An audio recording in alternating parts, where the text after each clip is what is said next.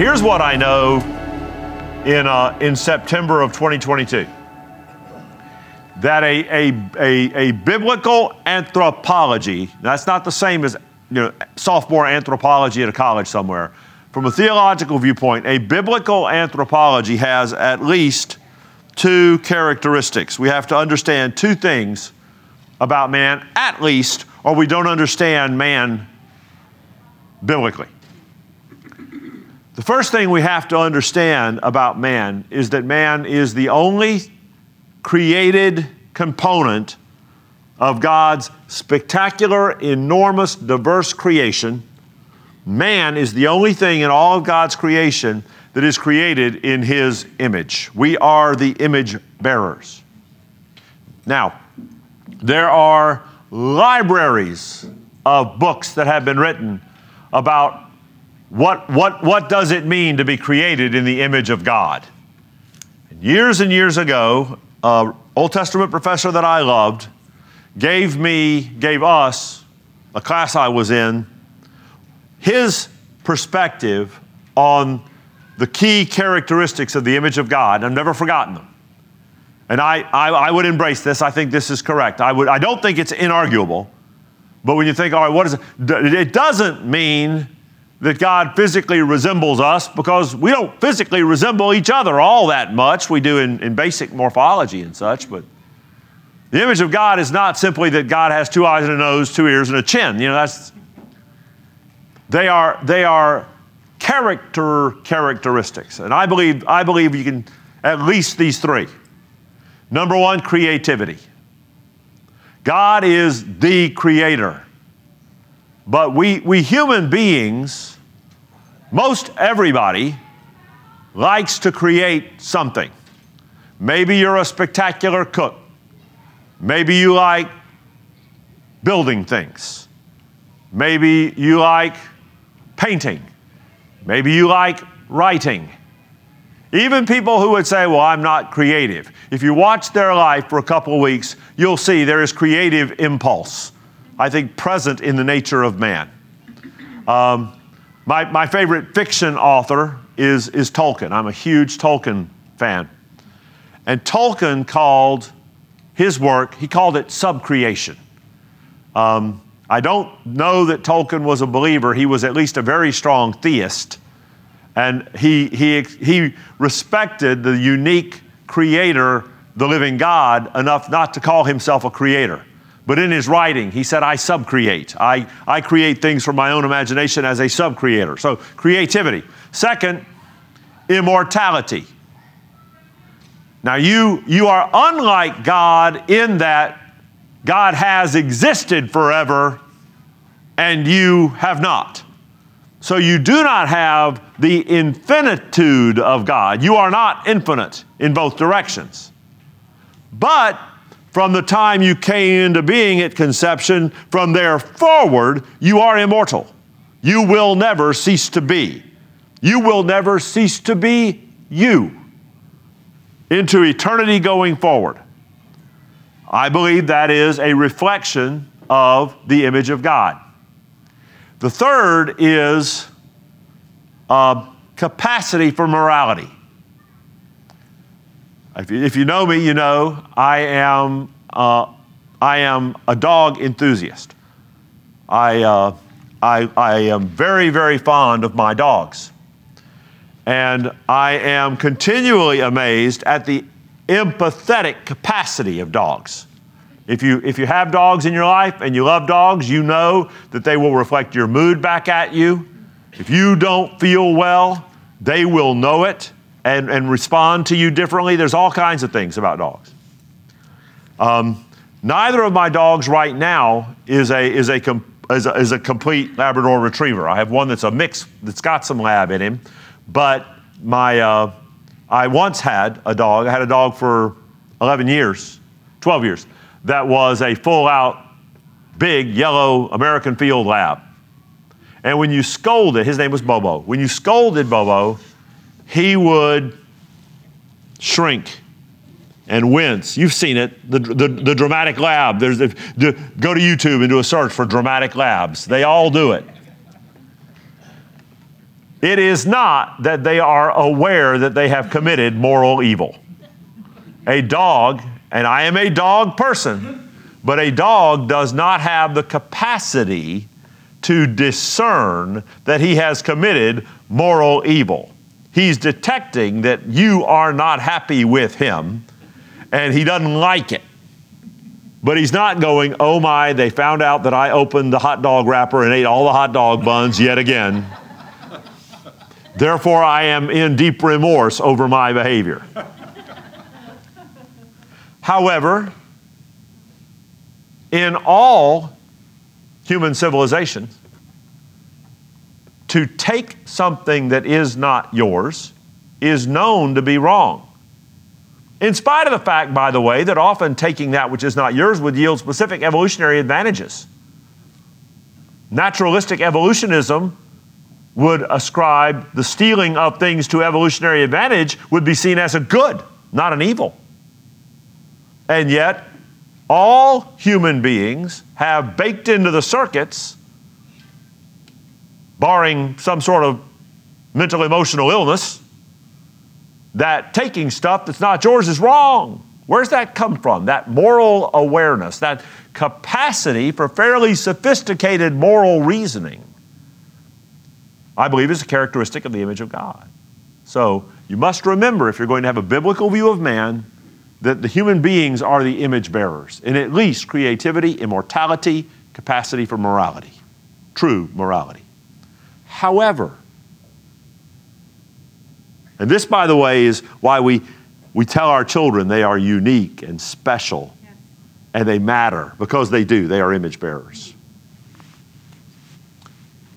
Also, we are horrifically corrupted. We are broken. We are fallen. And we have been plunged into utter ruin by the inherited consequences of the actions of Adam and Eve in the Garden of Eden. Not only us, but all of creation. The effects of the fall are cosmic and universal, as well as profoundly personal.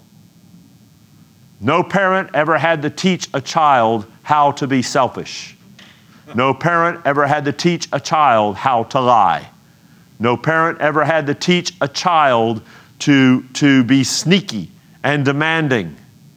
And I'm not, you say, well, you're saying terrible things about my, my not my grandchildren. No, I've got grandchildren myself now. And they come with all those things built in. They, they have the capacity for moral reasoning, but they act in immoral ways without any training. Because the capacity for sin is, is hardwired into the present human condition. When a secular psychologist says, children are born a clean slate until they learn good and evil behavior, hog wash. Whoever says that never raised a child, or I do not want to be around the child they raised. You don't either, right? Romans 8, 19 through 22 says it like this For the creation waits with eager longing for the revealing of the sons of God. For the creation, everything was subjected to, this is Romans 8, I started in verse 19. Creation was subjected to futility, not willingly, but because of him who subjected it, in hope that the creation itself will be set free from its bondage to corruption and obtain the freedom of the glory of the children of God. For we know that the whole creation has been groaning together in the pains of childbirth until now.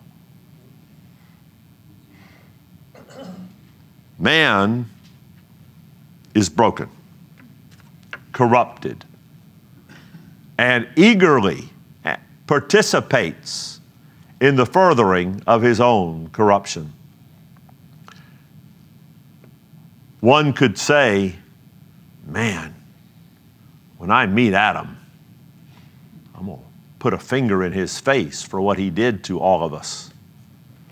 You could say that. Except I suspect you and I both know that given his same situation, we'd have probably done the same thing. Um, Another, another foundational thing we've got to remember is that God, both God's mercy and His grace, which are always consistent with His justice, we'll get to some of this, but they are, they are always also governed by His providence. Only a person in a position of, of moral and judicial superiority. Only a person in moral and judicial superiority can be the issuer of mercy and grace. You don't believe me? Walk up to somebody with whom you are only casually acquainted, not a good enough friend to look you back in the eye and say, What are you talking about? Just walk up to somebody and say, I tell you what I'm going to do, man. Tell you what I'm going to do. I'm going to show you mercy this time. Yeah, except it's kind of offensive. I, I, I know in this setting it probably isn't. But try that on the street. Buddy, I tell you what I'm going to do for you this time. I'm going to show you mercy. That's really, really offensive. Unless I am prepared to concede the judicial superiority. Now, if, if the judge says it to me in a courtroom, I like hearing it. But if a stranger walks up to me on the street and offers me mercy, pardon me, but who do you think you are? So his, his capacity to extend mercy and grace is rooted in his sovereign position. And the means and the occasions of his demonstrating mercy and grace are subject to his providence. Um, Paul asked the rhetorical question in Romans 9 14 What shall we say then? Is there injustice on God's part? And the answer is by no means. God is never the violator of justice, ever. For he says to Moses, I will have mercy on whom I have mercy. That is in the sway of my providence. He's quoting Exodus 33 19. I will have compassion on whom I have compassion. So then, it, and it is the, the human created being experiencing grace or mercy, it depends not on human will or effort. ESV says exertion. I like that. But on God who has mercy.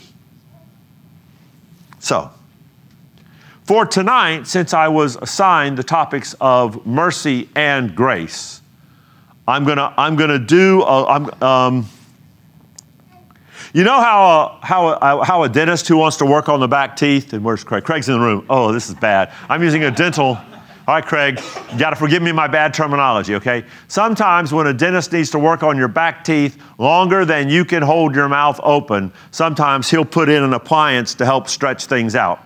Maybe in a, uh, certainly in an anesthetized dental procedure. Craig's looking at me like, that's so not right. Pretend it's true. Oh, yes, it is. It is true. Yay! All right. Grace and mercy have a ton of overlap. The fact of God's mercy could be seen as an extension of His grace operative in creation. But since they, they, are, they are dealt with as separate attributes, what I'm going to do, if I can, is I'm going to I'm going to put a brace between them. And I'm going to I'm going to wrench them apart a bit and differentiate them perhaps a bit more than they usually travel. They usually travel as a pretty close pairing. But in order that we can look at them separately and sort of see each of their distinctives, I'm going to pry them apart a little bit. So if you catch yourself through the course of the next little bit saying, what he's describing as, as mercy kind of sounds like grace, or if you catch me going, what he's describing as grace sort of sounds like mercy, I, I've admitted it on the front end. I'm sort, of, I'm sort of forcing them apart a little bit for the sake of being able to define them separately. Let me start with mercy. If you're an outliner, this is Roman numeral one here 20 minutes in. Not unusual for me. Roman numeral one, God's mercy. Here's a definition the attribute of God whereby he withholds or postpones the full and just expression of his wrath. His mercy is his postponing or withholding the full expression of his wrath. That's why a random offer of mercy is offensive. Because the offer of mercy assumes I have reason and means to unleash my wrath on you, and I'm choosing not to. The inferior does not offer mercy to the superior. So to offer mercy is to claim the judicially superior position. Seven times in the ESV, his mercy is linked to his being slow to anger. He is said to be merciful and slow to anger seven times in the Old Testament. Uh, once in Exodus, once in Nehemiah, three times in Psalms, once in Joel, and once in Jonah. In all cases, the, the voice that's saying it is either the, the, the narrator voice, so to speak, or the voice of, of a, a prophet in a prophetic setting. So his, his mercy and his slowness to anger are linked. His, his mercy is universally displayed. Psalm 145. Psalm 145. Um, remember,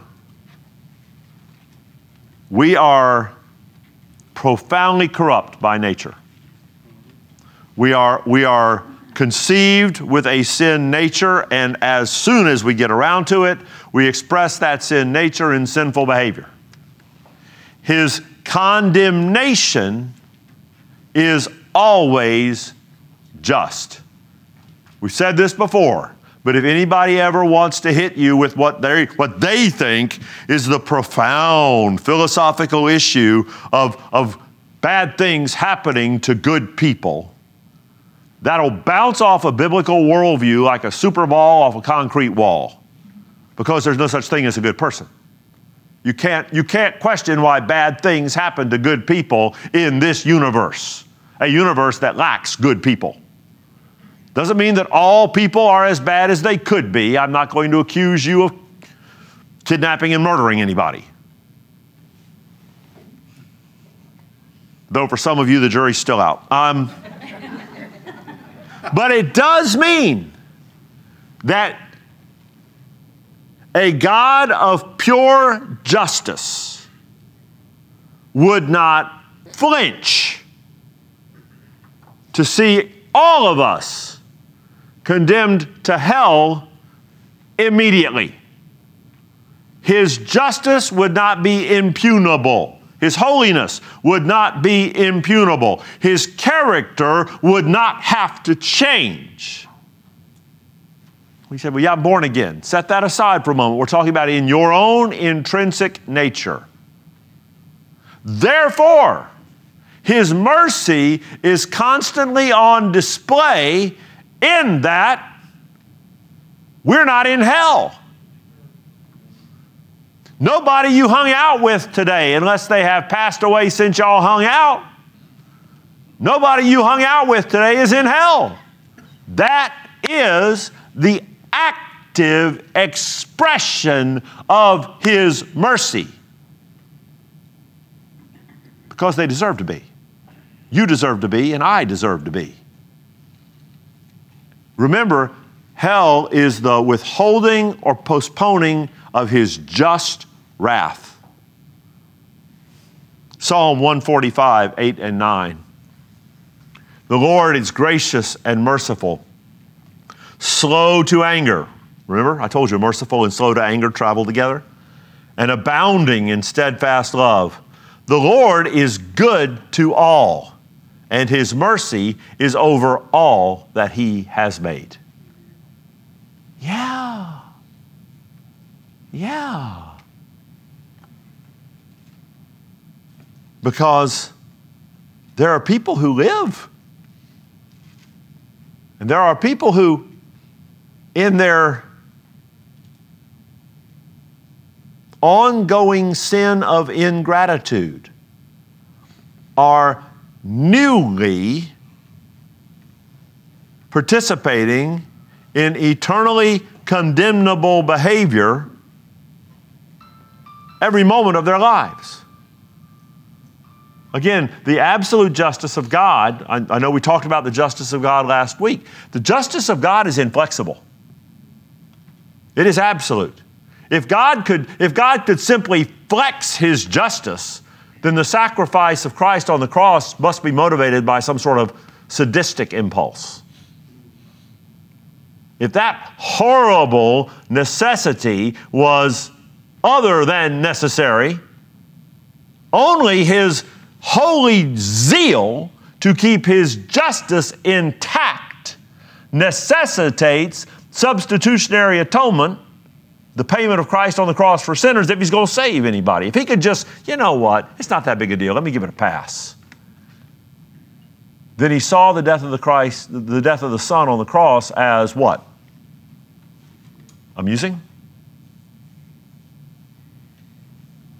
But his mercy his mercy extends over all that He has made. Because no human being has the right to expect another moment of life outside of hell.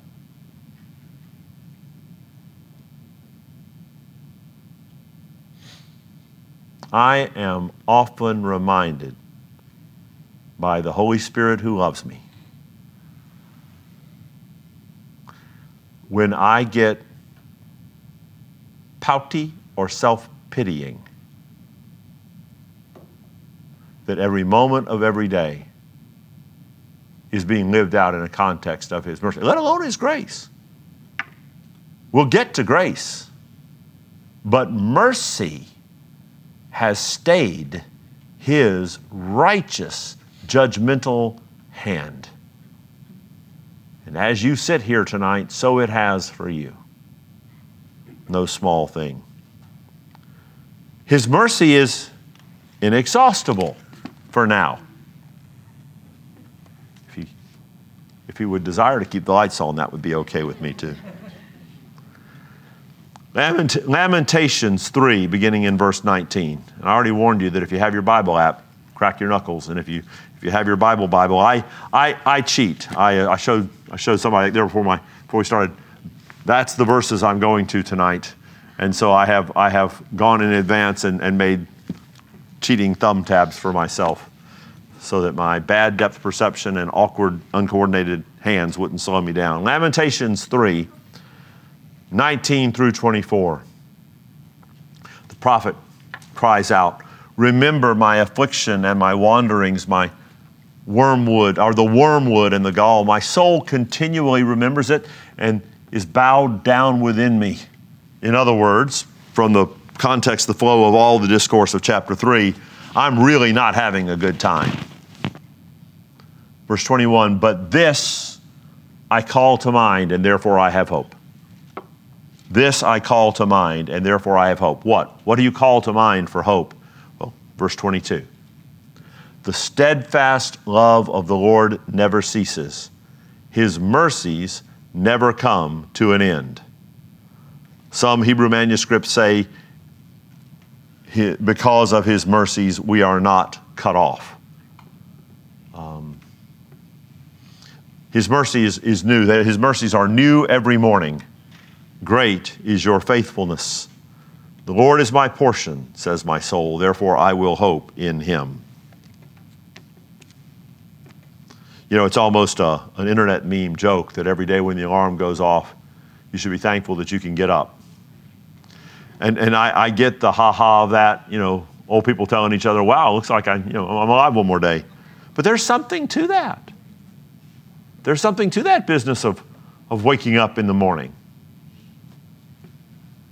There certainly can be no claim to the right to wake up in the morning.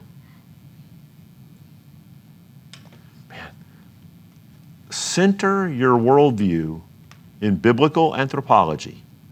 Center your self expectations, self perception, and sense of entitlement, if any, in the absolute that all you deserve today is hell and the rest is a combination of mercy and grace. Doesn't mean you can't speak to the waiter when your steak is cooked wrong. But what it does mean is you don't live in a world where you automatically deserve to have a correctly cooked steak. You say, Well, I paid my money. Which money you didn't deserve either. Be, be, be, be, be kind and patient when the steak's not right. And don't, well, you, you see my point. This mercy, this characteristic of His, is supposed to be copied and emulated in His people. Jesus told a parable in Matthew 18 beginning in verse 21. This is a parable about mercy. This is a parable about mercy. Therefore, the kingdom of heaven, I'll start in verse 23 when the parable actually starts. Therefore, the kingdom of heaven may be compared to a king who wished to settle accounts with his servants. And when he began to settle, one was brought to him who owed him 10,000 talents. Now, y'all know because you're at a Wednesday night pastor's Bible study at McGregor a talent in, in New Testament usage is not a gift or ability. Like I, I, have a, I have a real talent for something. A talent is a sum of money, not a, not a tiny amount. It's a, decent, it's a decent little sum of money. Hold him a bunch of money. Tidy sum times 10,000. And since he could not pay, his master ordered him to be sold with his wife and children and all that he had, and payment to be made. That is the just prerogative of the master, of the king, to whom the debt is owed. If that were the end of the story right there, everybody in the whole crowd listening to Jesus share this parable would say, Yup, that's how it works. So the servant fell on his knees, imploring him, Have patience with me, and I will pay you everything. And out of pity for him, the master of that servant released him and forgave him the debt. That is mercy. He withheld the just expression of his wrath.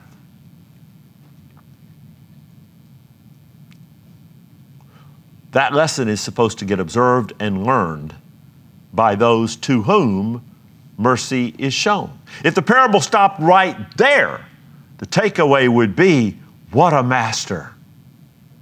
What, what a thing that such forgiveness can be had. How remarkable is that? One, one must cry out for forgiveness. Got it. Good. Parable does not end there. But when that same servant went out, he found one of his fellow servants who owed him a hundred denarii. Now that's a hundred days' wages, so that's not a tiny, tiny amount either, but it's nothing compared to 10,000 talents. And seizing him, he began to choke him, saying, Pay what you owe. So his fellow servant fell down and pleaded with him. Does that sound familiar? Have patience with me, and I will pay you. But he refused and went and put him in prison until he should pay the debt. He didn't learn. The object of mercy failed to become the grantor of mercy. When his fellow servants saw what had taken place, they were greatly distressed, and they went and reported to their master all that had taken place. And when his master, which is the, the king from verse 23, the initial giver of great mercy, when his master summoned him and said to him, You wicked servant. I forgave you all that debt because you pleaded with me. And should not you have had mercy on your fellow servant as I had mercy on you? That's the punchline of the parable. And in anger, his master delivered him to the jailers until he should pay all his debt. And in case we missed the punchline, Jesus said, So also my heavenly Father will do to every one of you if you do not forgive your brother from your heart. The point being that the mercy that has been extended to you is absolutely far greater than any mercy you will ever be called upon to extend. Because no, hmm, let me sure I word this right. No human being has the capacity to be as offensive to you. And I know the world is populated with potentially offensive human beings. But no human being has the capacity to be as offensive to you as you have been to God. Your debt is greater because of the absolute holiness and utter love of the one whom you have offended. And yet he has shown you. There's, there's little of grace in this parable. There's nothing in this parable where the, the servant receives something he did not earn. What he gets is forgiveness and the forbearance of wrath. So this is not really about grace, this is about mercy. So, embrace mercy. it's one of those it's one of those not every attribute of God is one that you're supposed to say, okay, I get it. Because God is omniscient, I'm supposed to learn everything I possibly can about everything. I am to emulate the omniscience of God. No, you aren't. You can't. I know because God is omnipotent, I need to learn to move really, really quickly so I can be in multiple places at once. No, you aren't. You can't. But the mercy of God is a transferable attribute of His. And while we cannot demonstrate it to the endless degree He does, we are not justified. We don't, we don't, we have not been as horrifically and, and boundlessly offended as He has been. We bring, we bring little mercy to our little circumstances in emulation and honor of the grand mercy that He has brought to His. That's mercy. Let's talk for a few minutes about grace. I had done some work on grace, and I had two different concepts that were interwoven.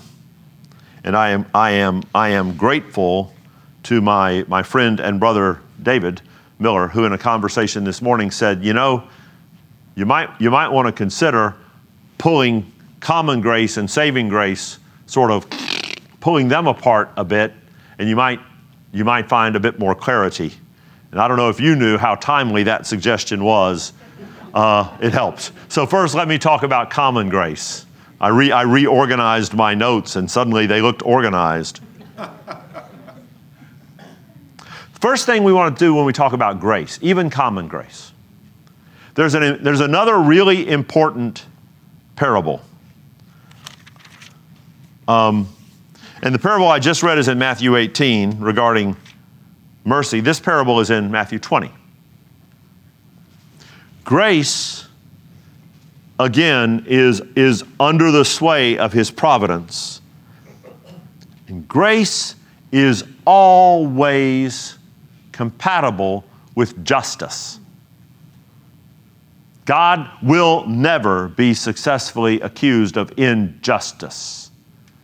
However, and for those of us who are, who are steeped in our North American culture and our sort of culturally driven ideas of what's right and wrong, what I'm about to say may cause you to go, How can you say that? Well, we'll read the parable in a minute.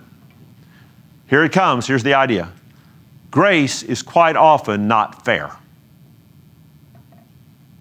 Grace is quite often not fair. As we would typically, you know, if I get one kid an ice cream cone, I've got to get every kid in the class an ice cream cone idea of fairness. Doesn't work like that. And Jesus told a, a, a story that very clearly demonstrates that his conduct, the living God's conduct, is to be viewed through the lens of, of, of justice and grace, not fairness. If you're a huge fan of fairness, this parable is not going to sit well with you, especially if you slow down and put yourself in it. Matthew 20, starting in the first verse. This is a parable about grace and justice. It is not a parable about fairness. For the kingdom of heaven is like a master of a house who went out early in the morning to hire laborers for his vineyard. After agreeing with the laborers for a denarius a day, that's a usual day's wages, he sent them into his vineyard. Perfectly just arrangement. You're going to work for me for a day. I'm going to pay you a day's wage. The wages that you have earned are the wages you will receive. All is well. Going out about the third hour, nine o'clock in the morning or so, he saw others standing idle in the marketplace and said to them, You go into the vineyard too and whatever is right, I will give you. So they went. Going in about the sixth hour and the ninth hour, he did the same. He went back at noon and recruited more. He went back at three and recruited three in the afternoon and did the same. And about the 11th hour, at 5 p.m., he went out and found others standing. And he said to them, Why do you stand here idle all day?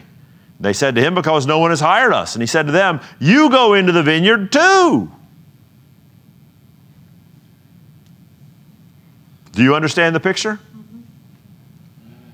Do you understand that there are some folks that have been working out there since about dawn? Do you understand the folks who've been working out there since about dawn have an agreement with the master that they have become parties to? It is a just agreement. Okay, don't lose that.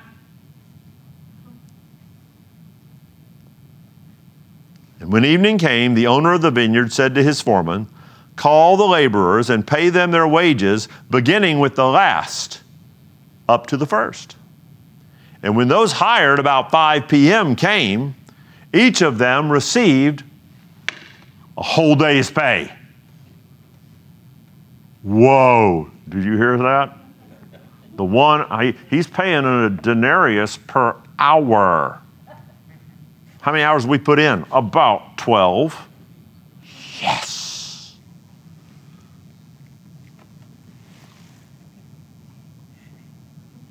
Now, when those hired first came, they thought they would receive more.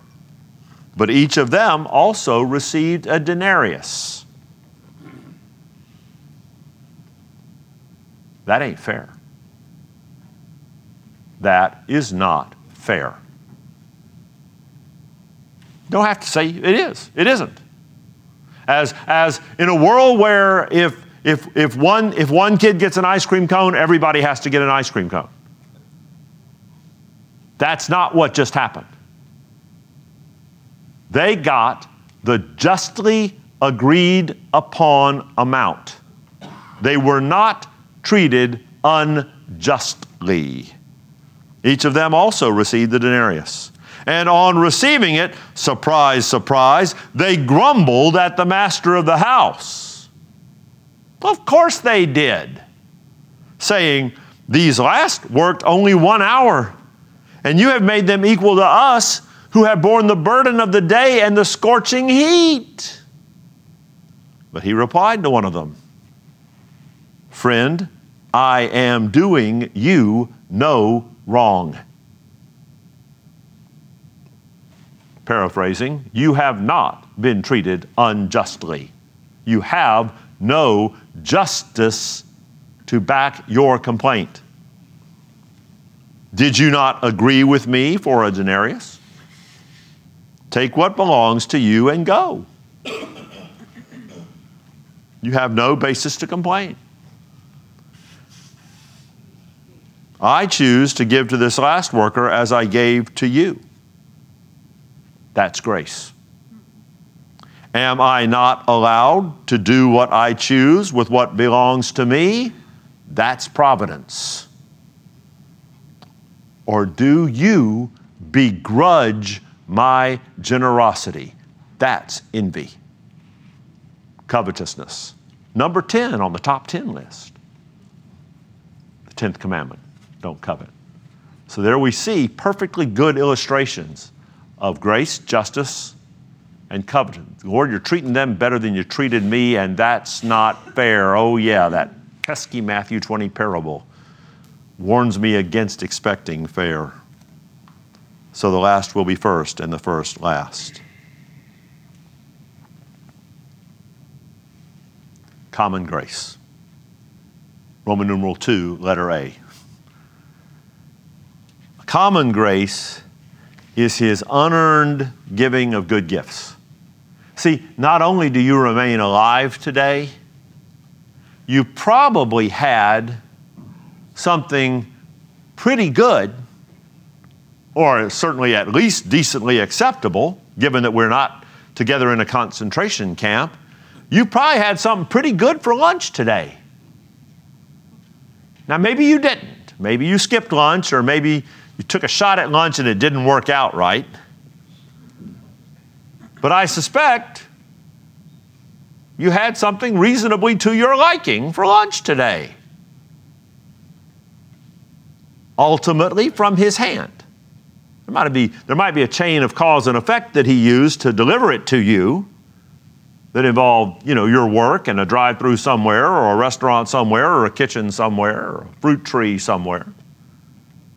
But you have no right to claim that lunch you had. That lunch is common grace. Meanwhile, you breathed perfectly good air all day. Maybe you got stuck behind some diesel bus with your vents open, and for a minute the air got a little weird. But whatever it was, you got over it. Here you sit. Gravity held you to the planet again today. You think that's an accident? Richard, we were talking about briefly water at dinner. Water did for you what water is supposed to do all day again today. And we got a lot more to spare that fell out of the sky at six o'clock or so. Matthew 5 45. Matthew 5 45, B, the, the latter part. Jesus is teaching in the Sermon on the Mount, and he makes this statement. For he, speaking of, speaking of the Father, for he makes his sun rise on the evil and on the good, and sends rain on the just and the unjust.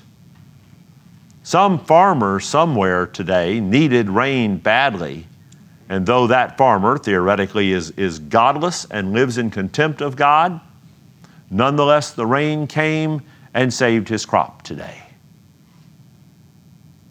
Didn't have any right to that. He has no just claim to it.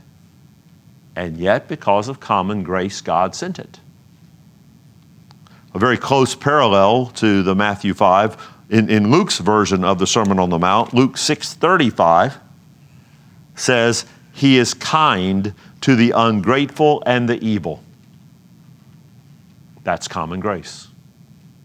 He is kind to the ungrateful and the evil.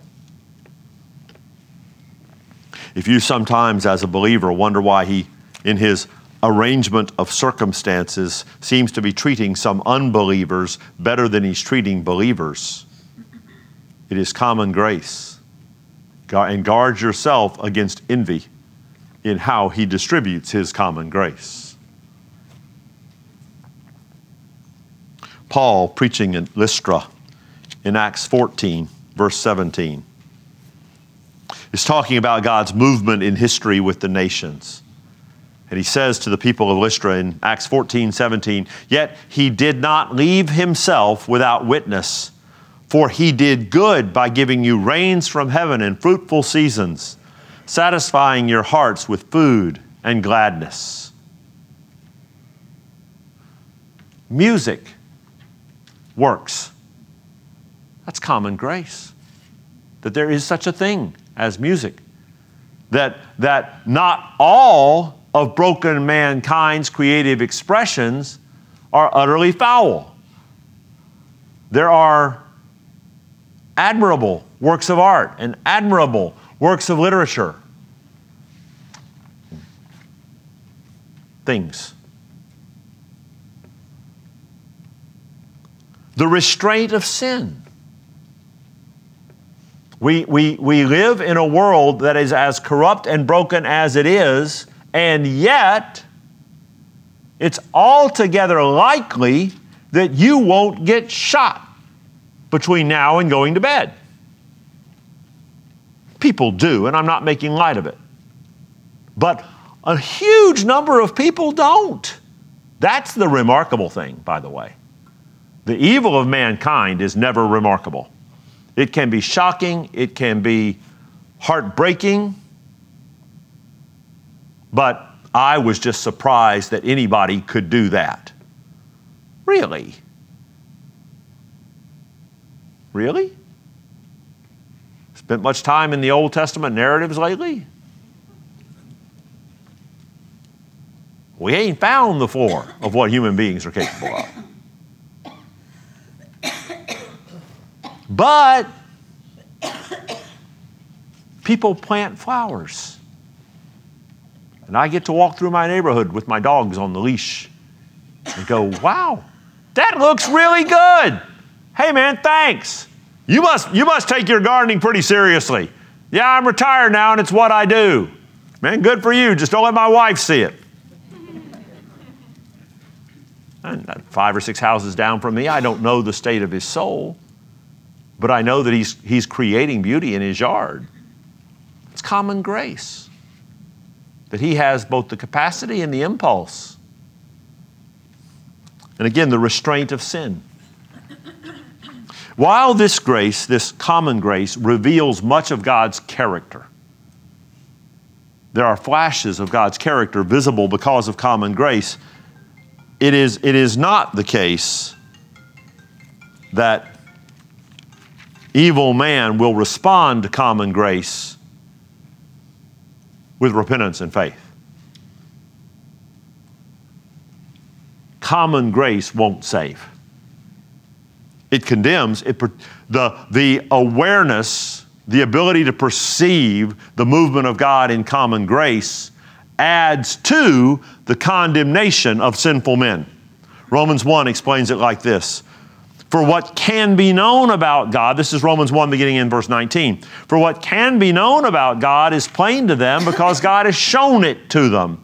For his invisible attributes, namely his eternal power and divine nature, have been clearly perceived ever since the creation of the world in the things that have been made. His common grace is visible in His creation. Sunsets, wow. Sunrises, wow. The heavens declare the glory of God. Everywhere they are visible, wow. They are without excuse. Who is they? Anyone who perceives. Anyone with the capacity to perceive.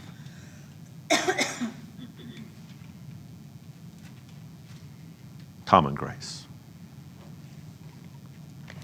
But it doesn't save. So, Roman numeral 2, letter B, saving grace. Saving grace is his forgiving and accepting his people as his own based on the substitutionary sacrifice of Christ his forgiving and accepting his people as his own based on the substitutionary sacrifice of Christ. Otherwise, justice is violated. And justice cannot be violated. The penalty for sin must be paid. Remember, it's, it's, it's, not, it's not that we start at neutral we, you and I didn't start.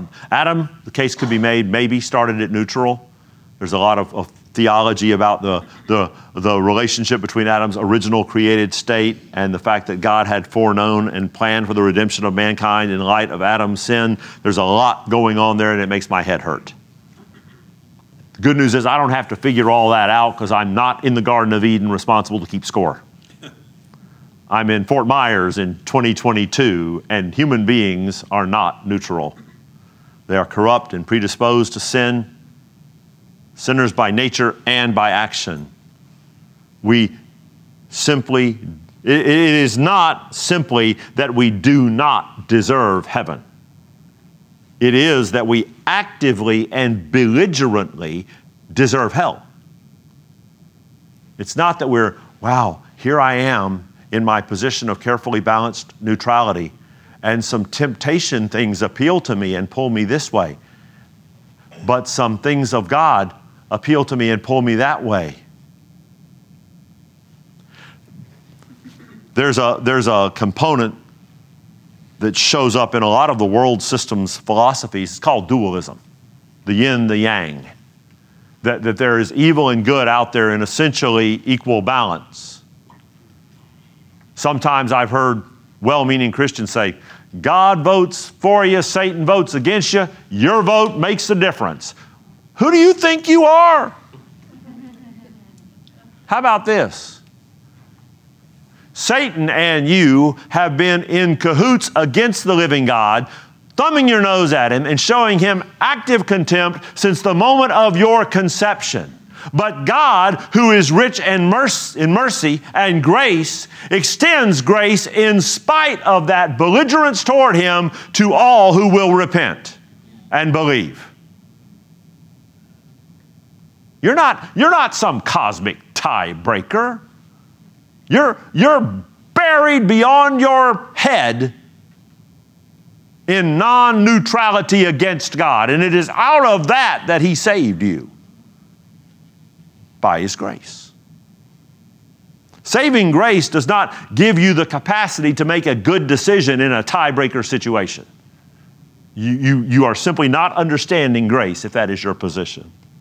And I know it isn't. Ephesians 2 1 through 3. There's a reason that classic and oft quoted passages become classic and oft quoted passages. This is our state. We were dead, and you, he says to the members of the Ephesian church, you were dead in the trespasses and sins in which you once walked, dead man walking, following the course of this world, following the prince of the power of the air the spirit that is now at work in the sons of disobedience, among whom we all once lived in the passions of our flesh, carrying out the desires of our body and mind, and were by nature children of wrath like the rest of mankind.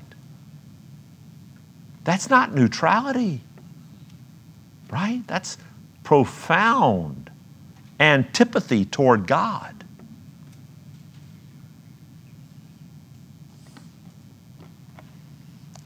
Romans 5.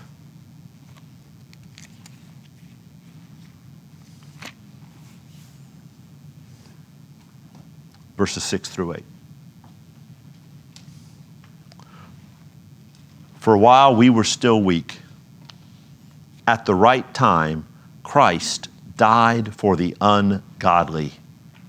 For one will scarcely die for a righteous person, though perhaps for a good person one would dare even to die. But God showed his love for us in that while we were still sinners, Christ died for us. The basis of his grace is the application to us of the righteousness of Christ as Christ stood in the place of the recipient of wrath for us on the cross and we are transformed. Remember, mercy requires of us that we demonstrate mercy. Grace both provides for and requires of us that we walk in transformed reality. It's a paradox that it both requires it and provides it. But Romans 6 in my Bible on the opposite page of where I was just reading. Romans 6, 12 through 14 says it like this Let not sin, therefore, reign in your mortal body. That's the requirement. Let me show you the paradox. Verse 14, I'll fast forward. I'll read the whole thing, but skip ahead for a moment, verse 14. For sin will have no dominion over you. So, verse 12 lays out the requirement and the expectation. Verse 14 positively states the provision. Don't let this happen. By the way, it won't. Let not sin, therefore, reign in your mortal body to make you obey its passions. Do not present your members to sin as instruments for unrighteousness, but present yourself to God as those who have been brought from death to life, and your members to God as instruments for righteousness. For sin will have no dominion over you, since you are not under law, but under grace. And that is not a statement of chronological dispensation. That is a statement of your present condition. Your relationship to God is not bound by rules and regs. Your relationship to God is bound by His love for you, demonstrated in His transforming grace, which, if it is not transforming you, it is not present. If it's not transforming you, you've not been impacted by it. And if you've received it, you've been impacted by it. So, mercy. You ain't dead yet. Common grace. Lunch today was pretty good, and I didn't deserve that. Saving grace, that in spite of the deep hole I am in by both nature and conduct, He has loved and saved me, and will save all who will repent. Well, now, wait a minute, Russell. I thought you said His grace was under the control of His providence. Well, he's quite big. And He will save all who will repent, and He will save all toward whom He extends His saving grace, who are all who will repent, who are those to whom He extends His saving grace. If you find the bottom of that particular pool, it must be shallower for you than it is for me.